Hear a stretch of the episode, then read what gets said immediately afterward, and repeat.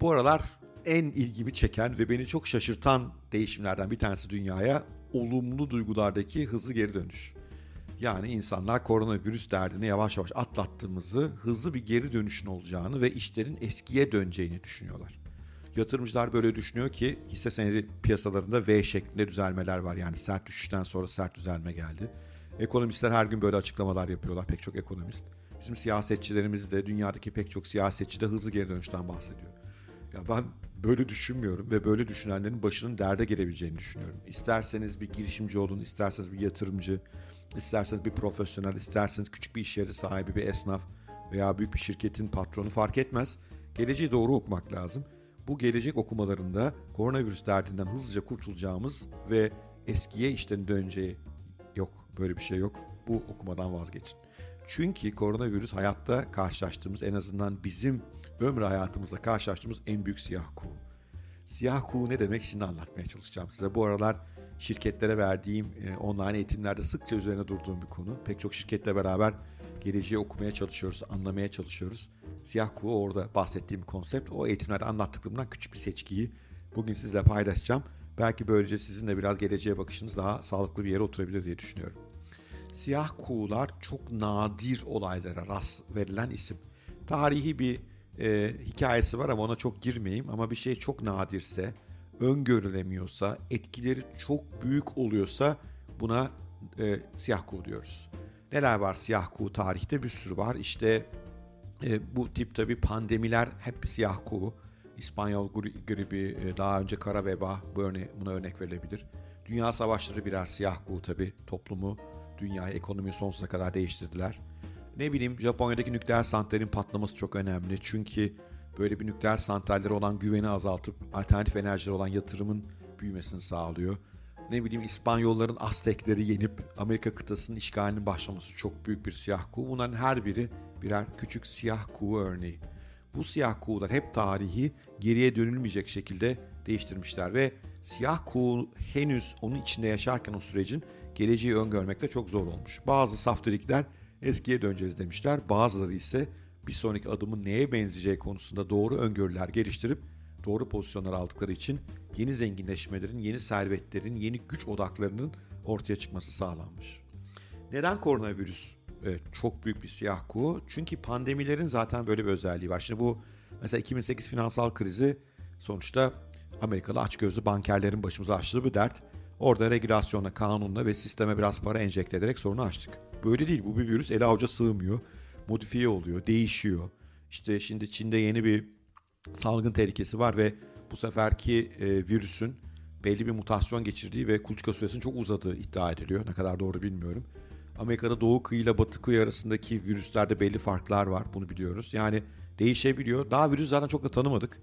Vücutta yarattığı hasarı bile tam bilmiyoruz. Yani bu tedavi oldu, iyileşti denen insanların başına sonra neler yaratacak bunu da bilmiyoruz. Nasıl mücadele edeceğimiz konusunu bir miktar eskiye göre daha iyi bilmekle beraber dağılacak çok yol var. O yüzden e, bizim kararlarımızla sır ortadan kalkacak bir e, değişim değil bu. İkincisi ben daha böyle bir şey görmedim. En son İspanyol gribinde herhalde yaşanmış 1918'de. Bütün dünyada bütün ekonomiler aynı anda durdular. Bütün sokaklar boşaldı, bütün uçaklar yere indi, bütün oteller boş kaldılar. Bütün fabrikalar kapandı en azından gıda harici veya ilaç hariciler diyelim. İnanılmaz ve bütün dünyada aynı anda yaşandı bu.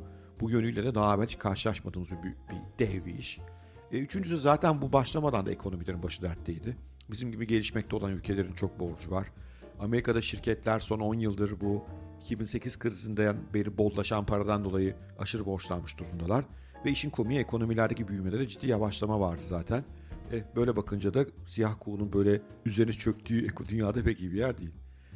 Bu dünya eski dünya olmayacak o yüzden ve virüsün etkisi uzadıkça yeni dalgalar haline geri geldikçe ve kesinlikle gelecek. Yani belki dev dalgalar olmayacak.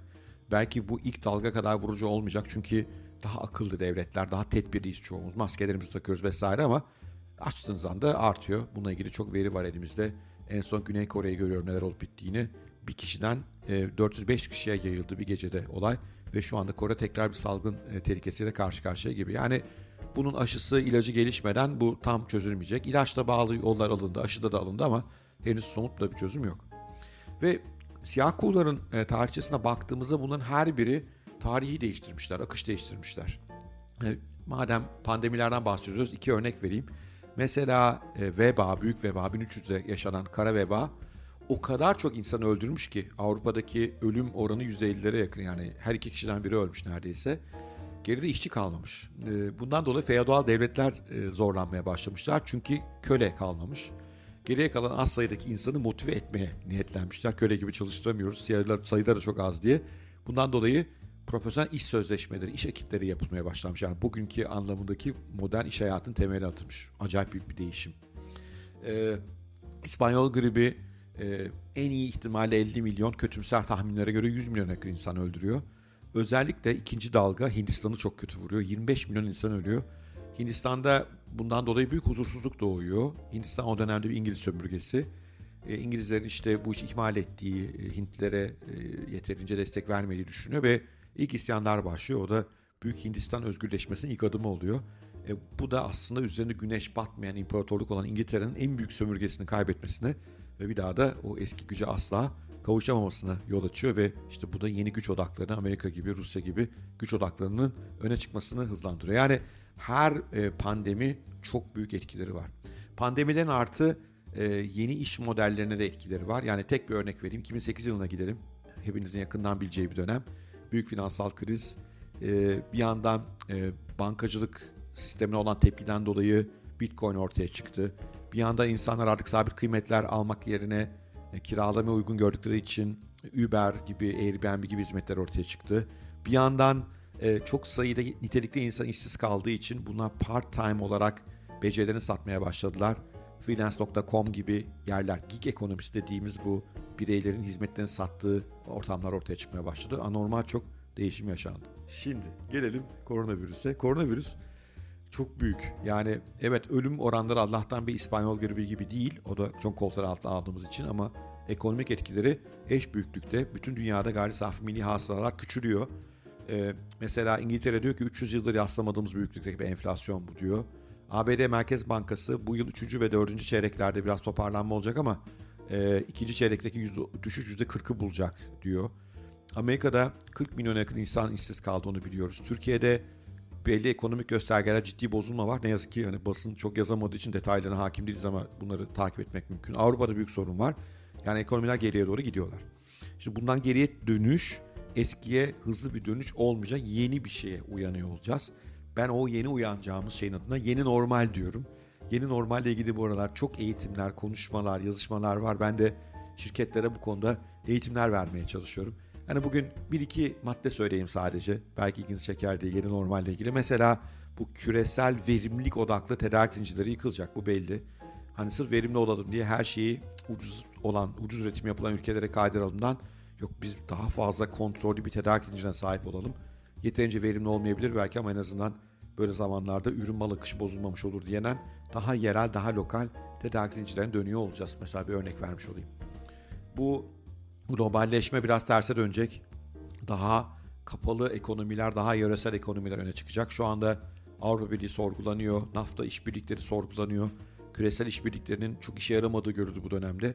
Buradan bir lokalleşmeye doğru gidiyor olacağız. İkinci bir tahmin söyleyeyim. Üçüncü tahmin devletler güçlenecek. Yani biz son 20 yıldır neredeyse hep şirketlerin güçlendiğini gördük. Oysa şu anda anlıyoruz ki e, güç tekrar devletlere geçiyor. Şu anda e, işte 5-6 büyük çok büyük şirket yani Amazon, Facebook, Google, Apple falan bunları bir kenara koyarsak ki bunların e, yani 6 büyüğün işte Facebook, Amazon hepsini hatırlayayım, Google, Netflix, Microsoft adını hatırlayamadım kim var ve Facebook. Bu altısını bir yere koyduğunuz zaman 6,5 trilyon dolar değerleri var. Almanya ve İngiltere'nin toplam gayri safi milli hasılasının iki katına geldiler. Yani bunlar birer devlet. Bunları bir kenara koyalım. Diğerlerindeki şirketlerin çoğu ancak devlet yardımıyla ayakta duruyorlar. E devlet yardım edin ayakta duruyorsan devletin düdüğü öter.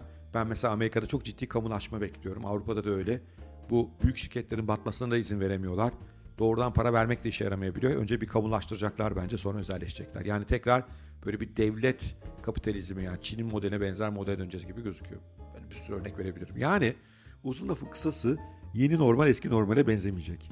Ve sen şirketinin sahibi olarak, girişimci olarak, profesyonel olarak yeni normali kavramaya ve bu yeni normal olarak yönelik olarak kendi iş modelini, kişisel becerilerini, iş yapma şekillerini, değer önermelerini değiştirmiyorsan başın gerçekten derde girecek.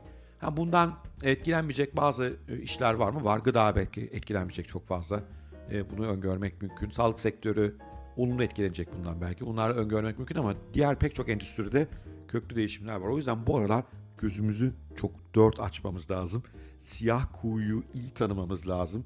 Olası etkilerini öngörmek lazım. Biraz tarih okumakta fayda var. Siyah kuğular daha evvel neler yapmış diye ve benim gibi insanların belki gelecek öngörüleri konusunu dinlemek lazım. Hiçbirimiz haklı çıkmayacağız muhtemelen. Ama çok fazla insan dinlerseniz belki bu sizi biraz daha doğru bir kendinizin, kendi sektörünüze, kendi işinize uygun kararları vermenizi sağlayacak. Ama kesinlikle yapmamanız gereken şey kafanızı kuma gömüp bunlar geçecek abi eski günlere döneceğiz demeyin. Kesinlikle yeni bir şeye doğru uyanıyoruz. Çünkü tarihteki en büyük siyah kuğulardan bir tanesiyle karşı karşıyayız. Umarım ilginizi çekmiştir anlattıklarım. Ee, eğer hangi kanaldan dinliyor ve izliyorsanız bir like ederseniz çok hoş olur. Abone olursanız süper olur. Bu aralar biraz ihmal ettim. Çok yoğundu işlerim e, açıkçası. Ama tekrar hızlı bir dönüş yapıyorum e, sosyal medyaya e, ve içerik üretimine beni takip etmeye devam edebilirsiniz. Hoşçakalın. Görüşmek üzere. Sevgiyle kalın.